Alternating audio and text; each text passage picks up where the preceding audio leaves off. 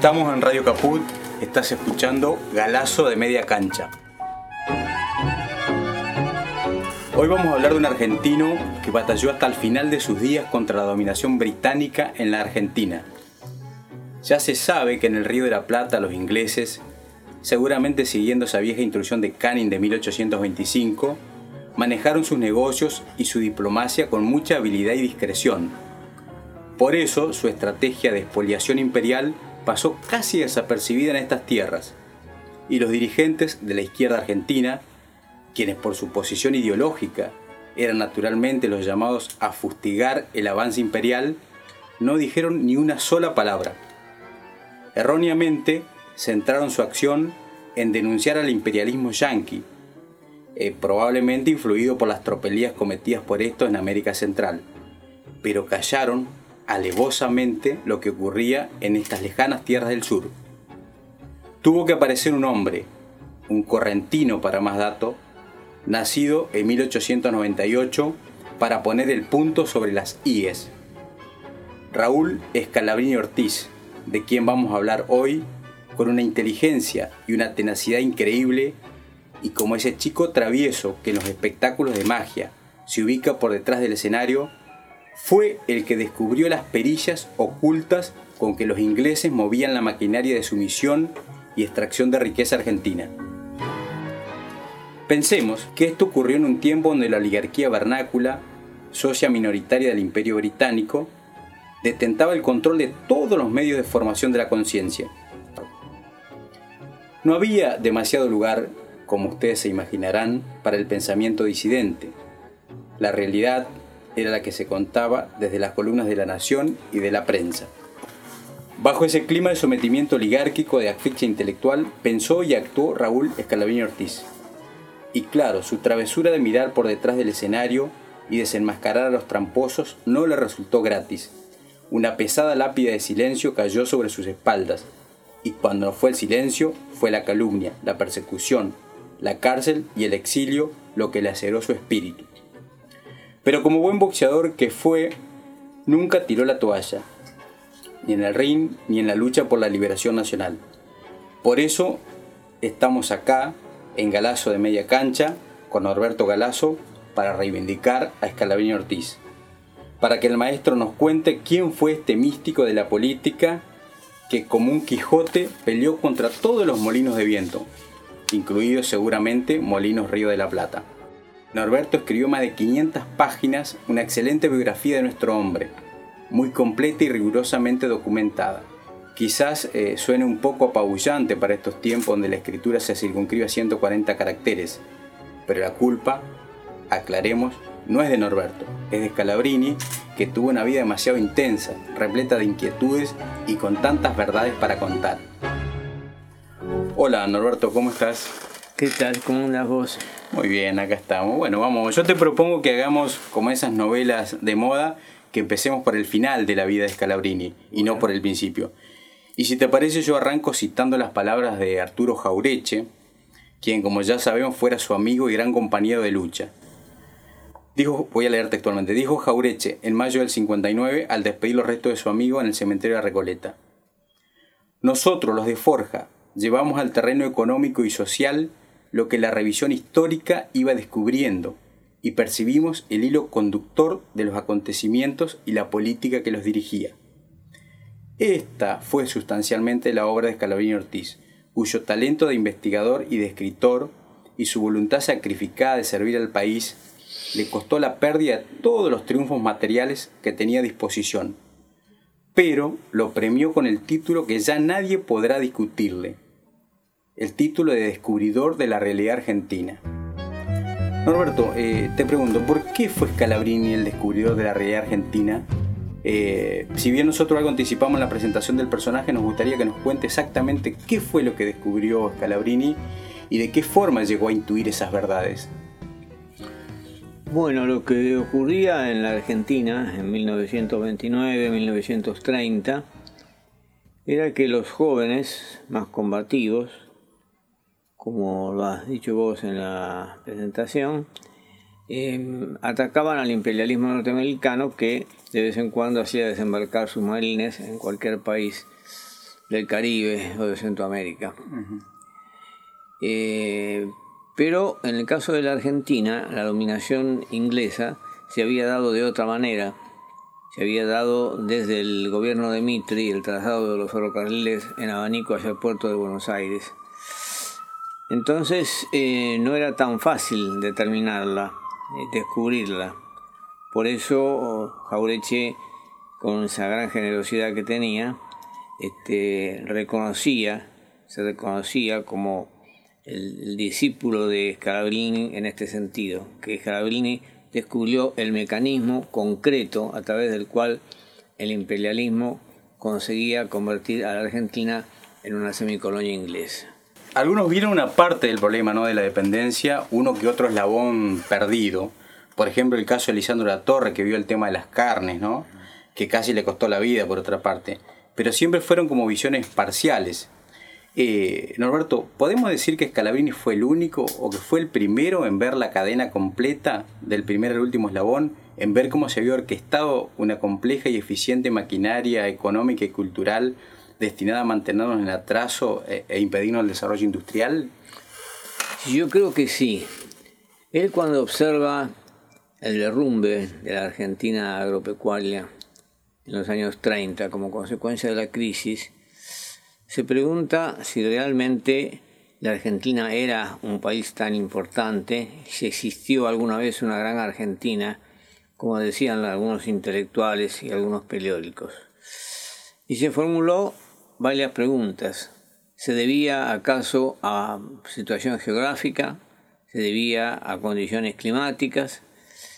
Y entró a realizar una búsqueda muy importante abandonando sus inquietudes, eh, no totalmente, pero sí en gran medida abandonando sus inquietudes literarias, poéticas, que le habían llevado incluso al éxito de El hombre que está solo y espera, fue un libro que tuvo gran repercusión y tuvo varias ediciones. Y entonces lo que se propuso era hacer un, un inventario de lo que era la Argentina. Y en una hoja de papel puso ferrocarriles y al lado puso ingleses. Compañías de seguros, al lado ingleses. Vías de navegación de ultramar para exportar las mercaderías inglesas. Puertos dominados también por los ferrocarriles. No teníamos nada entonces. Grandes casas de comercio, Jarros y Gatichaves, que era la más importante.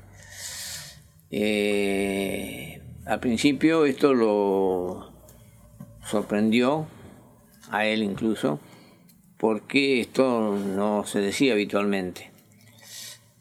Y después dijo, entonces somos esclavos de los ingleses, en realidad somos una economía complementaria de la economía inglesa que tiene por finalidad producir carnes y cereales baratos y a cambio de ello importar artículos manufacturados. De tal manera que el país está condenado a no tener industrias, a no tener explotación minera, a no tener explotación hitícola, a no tener explotación hidroeléctrica.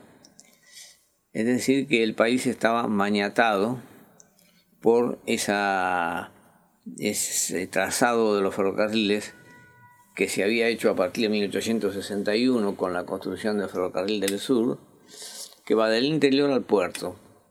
Después el otro que va del norte al, al puerto y este, con el objeto esencialmente de llevar la mercadería barata. Y para que la mercadería sea barata es necesario que haya salarios bajos. Y para que haya salarios bajos es necesario que haya desocupación. Esto lo estamos verificando. Igual que ahora. En los días actuales. Y entonces, este, cuando llegó a esa conclusión, comprendió que si iniciaba una lucha denunciando esta situación, poniendo sobre la mesa ese, esa clase de esclavitud, esa semicolonia que era simulada por los grandes literatos y por los grandes periódicos, los, los grandes políticos, él se condenaría al silencio. Incluso en una parte de sus escritos dice, ese día me suicidé para la fama, me suicidé para el prestigio que la semicolonia otorga a aquellos que se ponen a su servicio. Claro, así que fue muy consciente, digamos, de las consecuencias terribles para su vida personal que le iba a significar eh, ser consecuente, digamos, en su lucha por, por la liberación nacional y por las investigaciones, digamos, que llevó adelante después. Efectivamente, bastaría con decir que Scalabrini nunca tuvo vivienda propia. Claro. Siempre alquiló. Cuando murió no hubo sucesión. Una de las inteligencias más privilegiadas, digamos, que pudiera haberse dedicado a hacer plata. Claro, la televisión se inició en Argentina en 1951 y Scalabrini murió en 1959 y no hay constancias de que haya aparecido en televisión. Es, es un silenciamiento total a aquel que estaba revelando algo que era muy peligroso porque si esto se extendía y se hacía carne en el pueblo, este, surgiría como después surgió la reacción popular contra esa dominación. Claro. Estás escuchando Galazo de Media Cancha. Estamos conversando con el maestro Norberto Galazo eh, sobre aquellos personajes malditos que han sido condenados al silencio por la historia oficial, porque su obra en distintos campos de la literatura, de la economía, de la política, cuestionaba el sistema de ideas dominante. Bueno, hoy estamos hablando de Scalabrini Ortiz. Norberto, ¿por qué nadie vio antes esa sutil dependencia de Inglaterra? Eh, ¿O la vieron y la callaron porque eran socios o tenían negocios o afinidades culturales? ¿O, de puros cipayos que eran?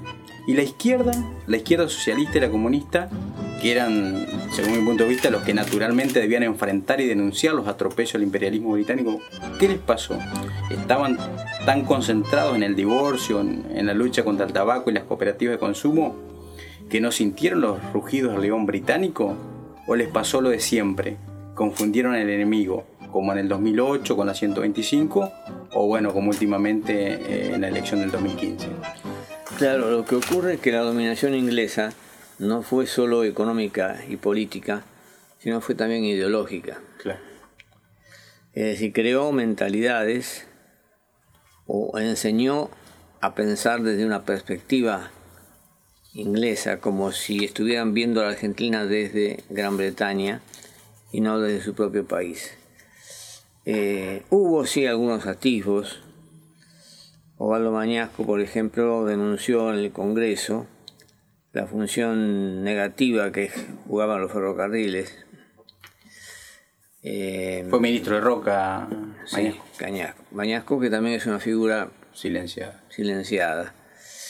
Y otro que atisbó el problema y que llegó a publicar en su diarito a la patria, los ferrocarriles son un obstáculo para el progreso argentino, fue Manuel Ugarte. Claro también silenciado completamente. ¿Que fue un poco maestro de Calabrini o no? En realidad yo creo que ni se conocieron, porque esto de Ugarte es de 1916. Ah. Eh, Ugarte tenía mm, intuiciones o digamos de maneras de pensar que le permitían llegar a la comprensión de la realidad. Yo esto una vez se lo comenté a Jaureche en Eudeva, cuando yo era síndico de Udeva y él era presidente del directorio, eh, lo que, que, Ugarte había avanzado en ese terreno. Sí. Eh, y Jaureche este, me contestó así un poco con esa voz ronca que él tenía y, y medio así de tipo de coraje, de pocas pulgas. No, déjeme de joder, che. Eh, Raúl fue el que, el que vio completamente todo. Ah, le quitaba mérito, digamos, Ugarte, ¿no? Claro, yo me animé a decirle, sí, doctor, pero lo que ocurre es que entre 1916 y 1930, cuando Scalabrini inicia el descubrimiento, se produce la crisis mundial. la, la, crisis permite en algún punto, ¿no? La crisis permite demostrar que la Argentina no era tal como se pensaba un, un gran país, sino era un país dependiente. Y que al producirse la crisis Generalmente los países dependientes, ahora llamados emergentes o semicoloniales, como quiera llamárseles, eh, son los que cargan con el peso peor de el, desequilibrio o la decadencia que se produce durante unos años en los países centrales, ¿no? Claro. Eh, pero yo no estaba en condiciones tampoco de, de discutirle a Jaureche. De, discutirle a Jaureche. Le dije como, este, porque a mí me llamaba la atención eso. Y no es este, casualidad que cuando Ugarte, después de muchos años, regresa al país en 1975, señales donde Jaureche y Scalabrini jugaban un papel muy importante, ponen un recuadro. Ha vuelto a la Argentina Manuel Ugarte, un gran luchador antiimperialista. ¿no? Me parece que era Jaureche el que decía ¿no? que la gran contribución de Forja fue haber enseñado eh, a pensar a los argentinos nacional, que había que enfocar los problemas nuestros con ojos nuestros, es decir, descartando teorías desarrolladas en países extranjeros. Pero por otro lado, eh, vos decís en tu biografía que Scalabrini de joven había militado en el grupo marxista Insurrexis y que las lecturas de Marx, de Lenin, de Trotsky y de Alan Hood le habían permitido comprender los mecanismos de dominación semicolonial. Eh, es decir, que no sería tan, tan, te pregunto, ¿no? tan pecaminoso o nocivo que uno se apoye en otras lecturas, aunque sean extrañas a nuestra realidad. No, yo lo que creo que Scalabrini cuando estuvo en Insurrexit este, habrá leído posiblemente eh, Imperialismo, etapa superior del capitalismo, de Lenin. Y también Alan Hood, que es un tipo menos conocido, pero que era un, marxista importante. Eh, tengo dudas de que haya leído a Trotsky, porque Trotsky va a ser este, difundido con bastante posterioridad, ¿no? Pero eh, él mismo dice que de joven ese impulso hacia lo, igualitario, hacia la justicia, lo llevó al grupo Insurrección donde tuvo cierto tiempo y después lo abandoné, aunque la idea del comunismo, dice, dejó en mí la concepción de la fraternidad, de la ah. solidaridad. Claro. Norberto, eh, Contanos cómo, cómo Scalabrini llega a romper con el aparato de colonización pedagógica, eh, como más tarde lo llamó Jaureche. ¿Cómo se da ese proceso de búsqueda? Vos escribiste un libro que fue Faja de Honor de las Hades, si mal no recuerdo, donde indagás en estos temas haciendo un paralelo entre Borges y Scalabrini. ¿Cómo se dio esa búsqueda? Sí, porque Borges y Scalabrini eran amigos. Como Borges en los primeros tiempos, digamos. Sí, sí, sí. De Borges. De Borges, cuando Borges este, estaba buceando en la realidad nacional. Y Borges era amigo de, de también.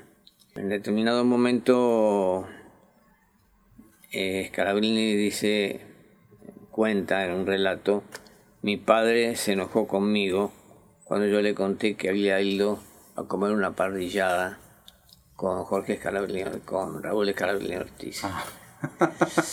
porque el padre este, era vegetariano. Claro.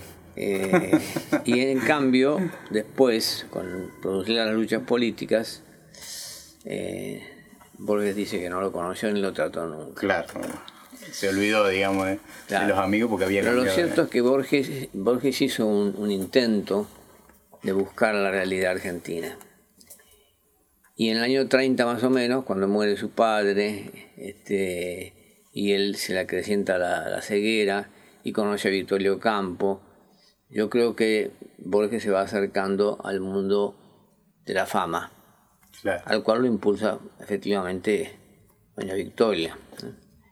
Y Scalabrini todo lo contrario. Scalabrini en los años 30 al producirse la crisis, dice esta crisis, esta caída en la miseria, este, él era un tipo de la noche, un tipo este, que le gustaba quedarse tomando algo o, conversando con amigos en los cafés de noche hasta tarde.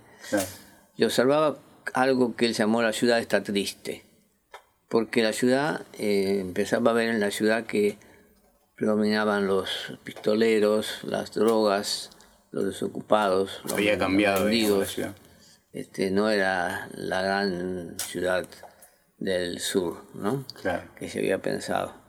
Entonces él es cuando empieza a, decir que eh, lo que había sostenido desde muy joven, eh, un hombre necesita algo en que insertarse, un ideal eh, donde él pueda jugar un papel. Es decir, trabajar para algo superior al mismo, algo que lo trascienda. Y entonces va abandonando la literatura y va entrando en el análisis de los balances ferroviarios especialmente, de la construcción de los ferrocarriles, que se da a partir de la época de Mitre, y se le va, se le va revelando esa manera curiosa que es una tela de araña. Claro, que el trazado de los ferrocarriles. Que atrasa, apresa a la República y deja fuera las provincias desamparadas, que serán el noroeste argentino, el sur argentino, y excepcionalmente este, alguna zona del Cuyo, pero que en general también San Luis, por ejemplo, es una provincia que quedó siempre este, atrasada. ¿no? ¿Cuál fue la relación de, Scalabrini con el peronismo? Scalabrini, por sobre todo, se consideraba un tipo nacional. Igual que Jaureche. Jaureche no le gustaba que le dijeran nacionalista. Trazaba una diferencia entre nacional y nacionalismo. Era nacional y tampoco se consideraba un hombre de un partido. Y Scalabrini lo mismo. Se consideraba un poco, Scalabrini escribe este, un folleto sobre Irigoyen y Perón, donde reivindica a los dos como grandes figuras del campo nacional. Entonces, eh, eh, cuando él comprende la importancia del peronismo, que la comprende en el norte, encuentra tratando de hacer algún negocio para tratar de solventar la familia, que eran ya cinco hijos. Este, ahí se encuentra con unos indios tobas que un amigo de Jalabrín le pregunta cómo va. Y el indio muy austero, muy seco, le dice, va andando. El indio, indio va andando, indio trabajando, patrón pagando, estando un coronel Perón. Ahí es donde Scalabrini, en el pueblo mismo, en el, sector menos, este, más, vulnerable, digamos, menos, menos este, vinculado a, la cultura, llamada cultura, implantada por, por los ingleses, se da cuenta de que ese es el camino pero no quiere aceptar cargos en el gobierno de Perón. Perón le ofrece la dirección de ferrocarriles, le ofrece el Ministerio de Transportes, y él apoya, apoya, este, después de haber luchado largamente en la década del 30 este, contra el imperialismo inglés, apoya todo lo relativo al peronismo hasta que observa algunas cosas que no le gustan del todo, algunos sectores burocráticos que lo hacen replegar, y desde el 52-53 se repliega, pero cuando cae Perón en el 55 aparece en primera fila. Vuelve a la lucha. Para, defender.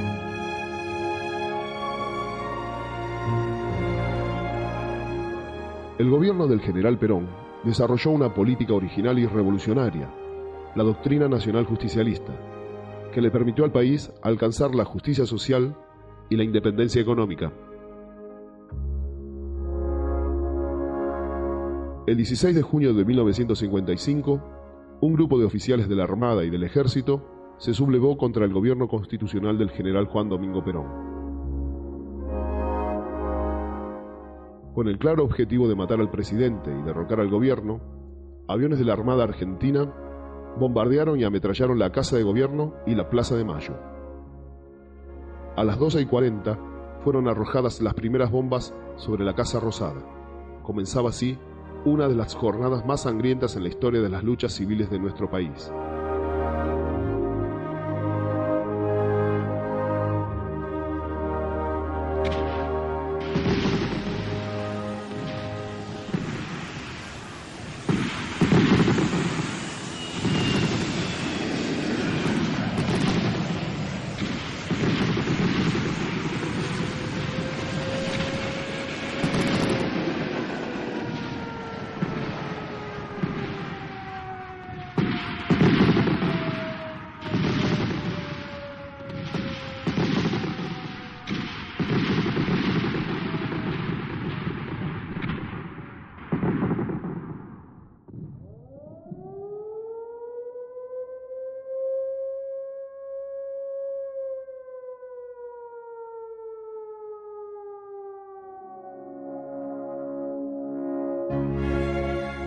Finalizado el cobarde ataque, la Plaza de Mayo ofrecía un panorama desolador de destrucción y de muerte.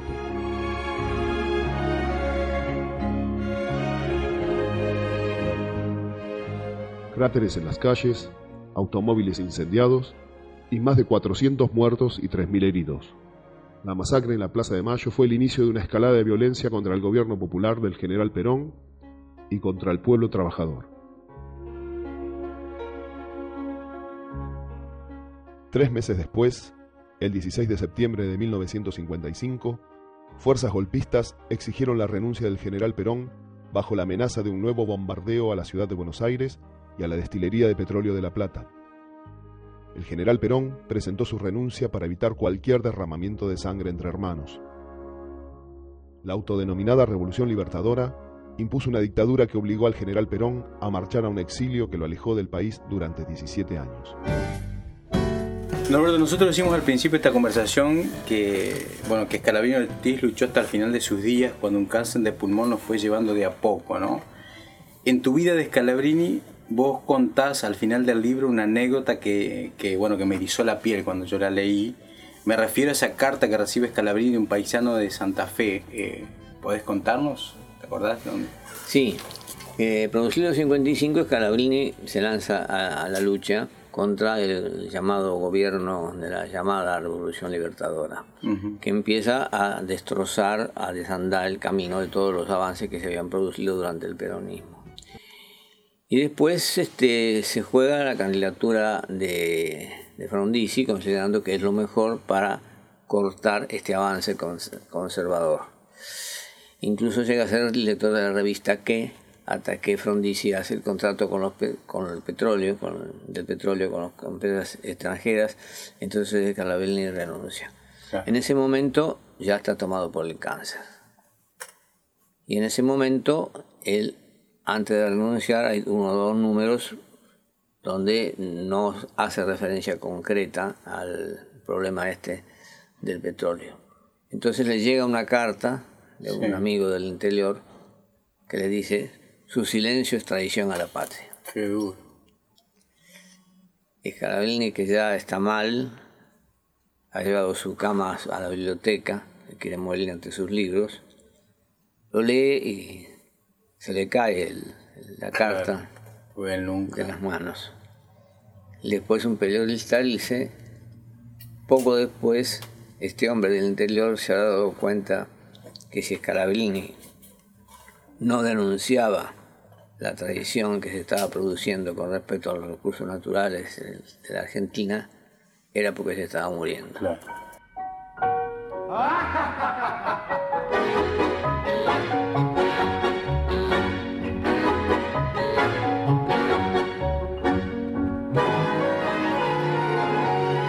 nosotros nos vamos a volver, si te parece, a encontrar dentro de una semana. Vamos a charlar eh, sobre Abelino Fernández, acá en Radio Caput y bueno, en, Galazo de Media Cancha. ¿eh? Si te parece, nos vemos la semana que viene, Norberto. Va a ser un gusto porque en ese caso yo tuve la fortuna de conocerlo, Abelino, cosa que no ocurrió con Calabrini, que no llegó a conocerlo personalmente. Pero con Abelino hemos hecho algunas cosas en común y es otra figura también que ha quedado silenciada para por considerarlo la clase dominante un mal ejemplo. Claro, perfecto. Bueno, entonces la semana que viene los esperamos en Radio Caput para conocer la vida de Abelino Fernández.